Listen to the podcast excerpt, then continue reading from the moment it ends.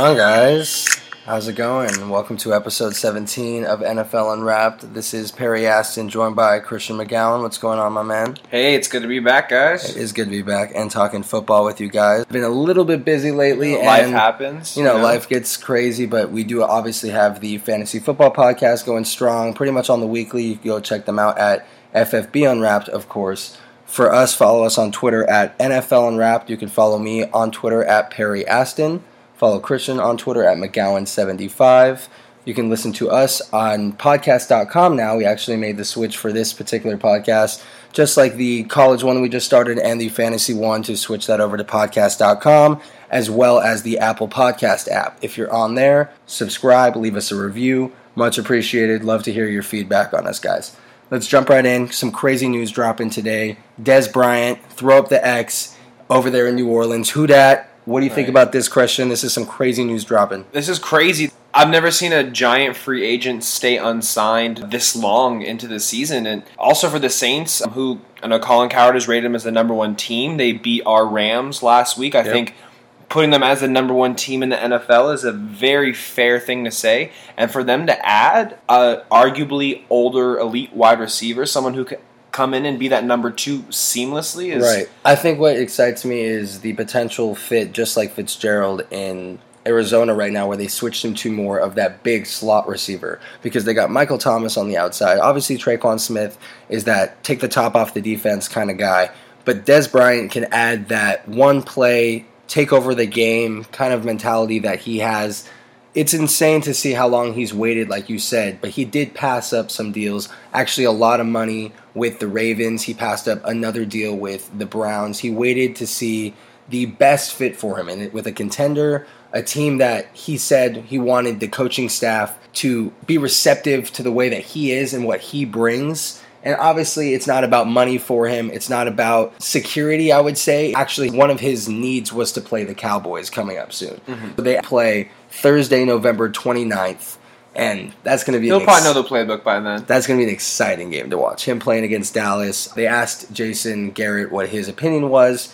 He said nothing but love for Dez. You should ask him if he's got any opinion towards our game, but I wish him nothing but the best. It's all the high road there in Dallas, but clearly they didn't want him there. He was holding out for Dallas. He even was publicly tweeting from his couch. Mm, like, oh, I would have got that first down, you know. Not even just being subtle about it. He was also tweeting directly, I will sign when I want to. I'm doing this on purpose. The Cowboys have first dibs. And then if that doesn't work out, you know, obviously elsewhere, he was open. He was practically baiting Jerry Jones to just give him any kind of contract. They don't want him there for a reason. I'm confident that with him in New Orleans, this is a team that can make a Super Bowl run. I agree. I'm not saying that they are the unanimous number one team in the league right now, but it has to be between the Rams, the Chiefs. Chiefs, and the Saints.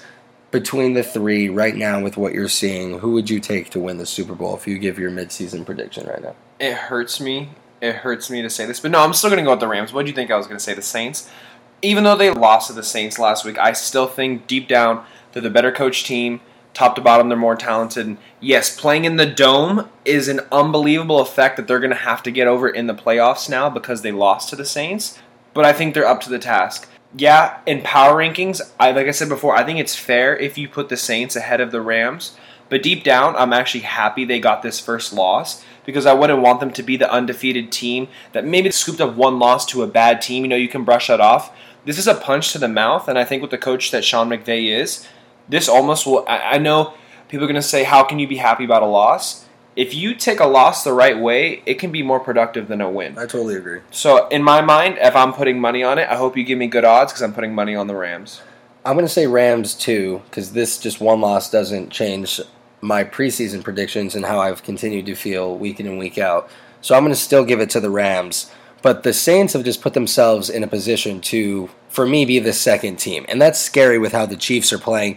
It's just that defense for the Chiefs isn't a playoff level defense. That offense is potentially the best in the league out of all of them. They One have the best offenses. at least for ever. fantasy purposes, Patrick Mahomes, Tyreek Hill, Kareem Hunt, and Travis Kelce are all top three at their respective positions in fantasy right now. And that's the first time that that's happened through nine weeks since last year with the same exact team, the Chiefs. But that quarterback obviously wasn't Pat Mahomes. clearly they got it figured out there in regards to production on the offensive side and putting in this new gun, putting in Pat Mahomes, who's that shiny new car, and he's putting up crazy record breaking numbers. The kid's an absolute stud. They're a serious team, but until they make some improvements on the defensive side, and yes, I know they got Fuller in that trade for Alex Smith, and they have made some additions, it's just not enough. It's not comparable to the Rams, who, and we'll talk about this a little bit more in a second, but who just even made a trade to get even better on the defensive side of the ball, Dante Fowler. You look at their defense and the Saints, who, yes, they haven't had the best secondary and they've been burned a lot, but they're getting healthier, and this defensive line and linebacker and Cam core, Jordan is, uh, is a true star of his defensive it's a lineman. serious defense when they play together as a team. And this offense, it's with Dez Bryant.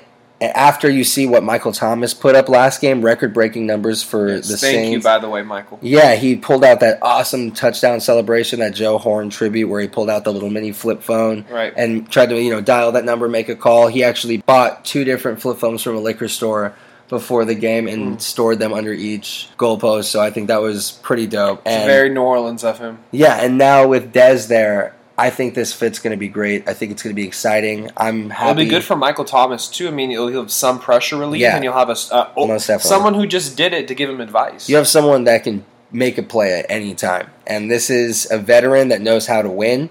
And he's about to make a playoff run. So this is going to be good for both it's a fun sides. team. It's a fun team in a fun town. I think this is the best for NFL fans. We are the ones that are gaining from seeing Dez Bryant on the NFL field, but also go into a situation like this. Moving on, let's talk about Bruce Irvin really quick signing with the Falcons. He cleared through waivers. No one claimed him, then signed a one year deal with the Falcons. What's your thought on this? It's got to help their defense a bit. Their offense has been rolling. So oh, no doubt. That's like you said. Right now, how the team that's going to win the Super Bowl is going to have to be a great offensive team and a great defensive team. The way the teams are stacked this year, like you said, the one true chink in the armor for the Chiefs is their defense. When you make yourself a complete team like that, then you become a contender.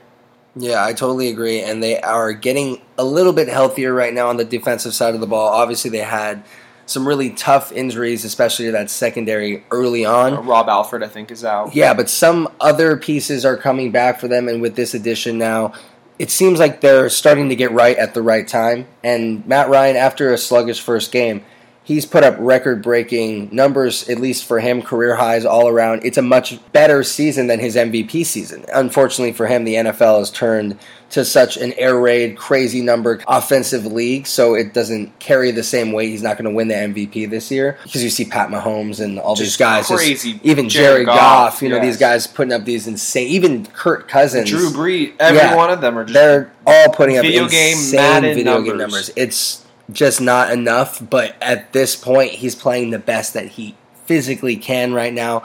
Julio Jones scored a touchdown for the first Shout time out. since Nam, so that's huge. and he muscled it in himself. That was Yeah, that was big. Yeah, you that's- could tell in his eyes. And they were celebrating like they won the the Super Bowl. At least a lot of the fans on Twitter too are going crazy. Like this is the best thing that ever happened. They still have to get by them Saints though. No, it's the Saints. And with Dez Bryant, 1,300 yards twice, put up 16 touchdowns one year, 12, 13. He's a guy that can take over a game. And not just that, he's so dominant in the return game. So, like you said, facing the Saints, I think Dez Bryant's that cherry on top. But back to Bruce. I just think it's crazy how they're still good players that are shifting teams this late in the year. Yeah. I think uh, to go back, I think we talked about about basketball player mobility is interesting, and no matter what sport, college football, basketball, football. This is interesting. Falcons said that they're going to play him this week. That's crazy to see him just flip on the jersey. Like, all right, and you can do that on defense. and I want to talk to you about how that feels for some of the other guys on the offensive side of the ball who got traded at the trade deadline.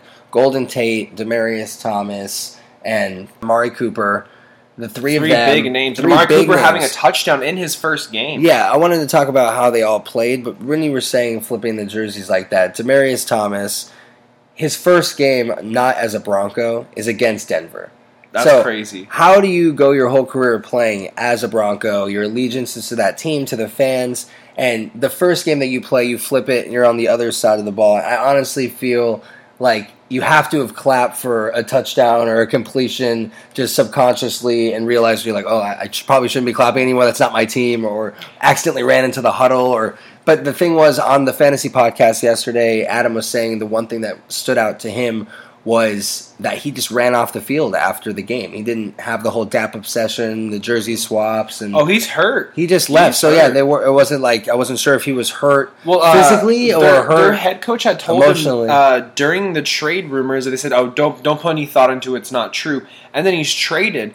There was also reports coming out that uh, he was the problem uh, with their offense, putting blame onto him. So everything that I've read, it doesn't sound like there's a good relationship post trade between him and the Broncos. It's I'm glad he's taking the high road. I it's mean, sad to see because he didn't do anything. I- no, And it's not like the okay fans have any reason to hate him. There was no reason why there was any slander with the team. So I expected at least there to be something on the field. But yeah, he did run straight off of something that stood out to us. it's more John Elway's fault than his. Yeah, the Falcons, long story short, they are competitors. The offense is riding high, and if this defense can get straight and get healthy and figure it out, this is a team that can compete. I don't think with the three teams that we were talking about initially, but this is a team that can make noise. I would take them over. They'll be a playoff team. I would sure. take them over the Panthers and obviously the Buccaneers. So I would take them as that second team behind New Orleans in that division. So they are going to make the playoffs, in my opinion. Let's move on to a little bit of Le'Veon Bell talk. Possibly returning to the Steelers. He did tweet a couple days ago, "Farewell Miami," where he's been hiding out. Waldo doing whatever he's doing. training. Yeah. hopefully. Hopefully. Le'Veon Bell must return to the Steelers by November 13th, Tuesday at 4 p.m., or he'll be ineligible to play for the remainder of the 2018 season due to the team's collective bargaining agreement. So, this is a situation that's gotten to its wits' end, and there's nothing else that can happen now because he can't be traded already. And if he doesn't report by then, he can't play at all. He's going to lose out on the entire year's Oh worth of money instead of just X amount of games. What do you think about this situation? What do you think is going to happen? Because now it's starting to get a little sticky, and this was a good hand dealt by the agent and him in the beginning, but then James Conner came and matched his production, if not exceeded it. if I were Le'Veon, I don't want to necessarily say you should do this, but I think to an extent he's been misled by his agent a little bit. He's lost over ten million dollars at this point or nearing it. Even if he signs back at this point, like you said, with James Conner doing as well as he's done, his value has been diminished. So going forward, he maybe not will receive the offer he was hoping for in free agency. I would just like to see him maybe fire his agent, come back to the team, have a stellar end of the season, make a run in the playoffs, and he's almost burned his bridges at this point. I wouldn't expect the Steelers to even offer him free agency. Maybe just let him walk and go their separate ways. I want to see Le'Veon Bell play. I don't want to see this So young I. man. I don't want to see this young man get tarnished next offseason with some lowball offer, and then he gets hurt because Well, of the this whole plan thing. was to get Gurley money, and this isn't going to happen now. At least not at security. No. If you compare the stats for Le'Veon and James Conner, Le'Veon through eight games of 2017, 194 rushes, 35 receptions, five touchdowns, 979 yards, 143.4 fantasy points. James Conner through eight games of 2018, 151 rushes, 38 receptions, 10 total touchdowns, 1,085 total yards, and 189.5 fantasy points. Everything is more except for the amount of rushes. So he had more opportunities, Le'Veon, and couldn't produce the same amount of numbers that James Conner is doing with less opportunities. So much more efficient, twice the amount of touchdowns. You're putting numbers next to numbers. People keep giving me conspiracy theories whenever I talk to them about this and saying, what if Le'Veon was playing in this Steelers offense this year? Do you think he would play? I mean, maybe, maybe not, but he's not playing, and James Conner has made him, I hate to say the word replaceable, but showed that the hand that Le'Veon dealt was okay. I hope you guys do fine without me. I will see how you guys feel half the way through the season when I'm coming back, and they're feeling just fine. I think he definitely hoped for James Conner to come in and kind of put up You a ha- goose egg, but you have to hope that whoever comes in after you doesn't put up the same amount of production, and strong arm. you don't the hope team. that they fail, but just that they can't match what you can do, so that your value shines. How does holding out supposed to hurt your value? That's supposed to put pressure on whoever you're supposed to and show that they need you, that they have to make a move. This shows that his hand's been ruined. especially after the trade deadline now it's like he has no more hands there's no more we're at the last checkpoint in this story and that's if you don't play by this date you don't report then we're going to forget about you this year you know then we'll Le'Veon Bell you know pop your head back up in the off season but I'm tired of this story I was hoping they got traded so that way we'd see him play. I want to see the most talented players on the field every time, but Yeah. if you're not going to play, I'm done talking about this story. Yeah, I feel like we've been talking about it for way too long. We're going to move on to just a few notes we're going to throw out. AJ Green's going to miss a few weeks for the Bengals with an injury, and Tyler Boyd is poised to take that number one role. Maybe John Ross might step up. Yeah, hopefully. this this isn't promising for the Bengals. Obviously, this hurts them very much, but I like what I'm going to see. Like you said, John Ross, some of these other guys that are developing. I want to see you know, Joe you- Mixon. yeah, use him on that offense, that tight end, see what he can do because of obviously the injuries that they have going on there too. So this is more of a get your young guys going, get them developed, see what they got kind of thing. And this is a move to avoid surgery for AJ Green. yeah, and. I think Tyler Boyd is the real deal, and I he's going to step up in a big way. On the fantasy pod, we did a touchdown promise of the week, and he was my touchdown promise. So I truly believe he's going to put up solid numbers, and he's a guy that you should be high on. And if we don't, we get to name Perry's first child, Yeah, that's uh sure. We'll name, Chalupa Batman. we'll name him Boyd. All 32 NFL uniforms are available on Fortnite. I don't play personally, but I know Christian does, and a lot of Oh, our listeners and other people do too. So I think this, is, I think it's pretty cool. I think any kind of deal that the NFL makes with any kind of current brands that are popping off around, I think it's a really cool kind of ideas. So right?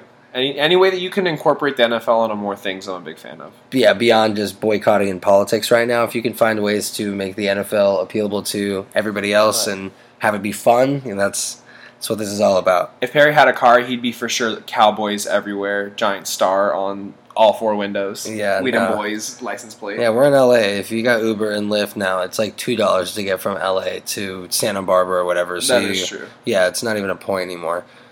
Some more news. Uh, let's talk about Nick Mullens really quick. That MVP performance that he had last week through three touchdowns in his NFL debut, becoming the first player in San Francisco's history to do so. 151.9 passing rating is the highest any player in his debut since the 70 merger. Big performance. That's Had to give him props. Now they're having the debate of him or Beathard, and this is a interesting situation going on behind Garoppolo, who's going to come back obviously next season. These are some guys that are really making a name for themselves, and just like Garoppolo and just like Cassel and these guys that have their opportunity behind Brady and prove themselves when they can. Maybe this might be happening here in San Francisco. I would really like to see that. I mean, I like Jimmy Garoppolo. I don't want him to see him get unemployed, but if They put a lot of money into him and a lot of years, so that I think he's going to stick around. But I think that they're going to earn themselves a job. Maybe Mullens can be Garoppolo 2.0. You know, he comes in, has an amazing year, as a serviceable backup next year, and then you know gets traded, Becomes finds himself a face. job yeah, next just year. like Cassel with the Chiefs when Brady went down. it was just a very beautiful moment for people who saw uh, the game for him to be on the phone with Brett Favre after, and Yes. because they're both Southern Miss alum, and I can imagine that he probably don't expect himself to be the starting quarterback this year, nor have the game that he played. and Absolutely not. it's I'm really happy for a guy. Shout that, out Nick Mullens. Exactly, And we were talking pounding. and we were talking about it yesterday. Someone in, and I they said the Bills have thrown three touchdown passes as a team. That's Nick Mullens threw three touchdown passes in his NFL debut. Josh Allen take notes. I mean, he's injured, so he can only take so many notes. I mean, he had a couple. He had a couple of games where he started for them. Yeah, I mean, this is just an awful situation in Buffalo. Embarrassing, at the very least. I want to talk about some players of the month for October, now that we're in November. AFC offensive running back James Conner, Pittsburgh. Defensive player, linebacker Dee Ford, Kansas City. Special teams player Stephen Gostkowski, New England. NFC offensive player Todd Gurley, Los Angeles Rams. Defensive player, guess who? Aaron Donald. Yep, Los Angeles Rams. Special teams player Graham Gano, Carolina. Rookies of the month, offensive player guard Quenton Nelson from Indianapolis, and defensive player Bradley Chubb from Denver. Yeah, I mean, Yeah. shout out to the young guns down there performing well, and shout out to the Rams for having an offensive and defensive player of the month. Why we think that they're going to end up winning the Super Bowl, regardless of the moves going around right now. But that's all we got for you. We're gonna see you guys next time. Be a lot more consistent with the NFL. Obviously, now that the season's back, full swing, our lives letting up a little bit, so we are back here, back doing it for you guys. Dez Bryant, shout out to you. Shout out for waiting and being patient. Yeah. Excited to see what you got.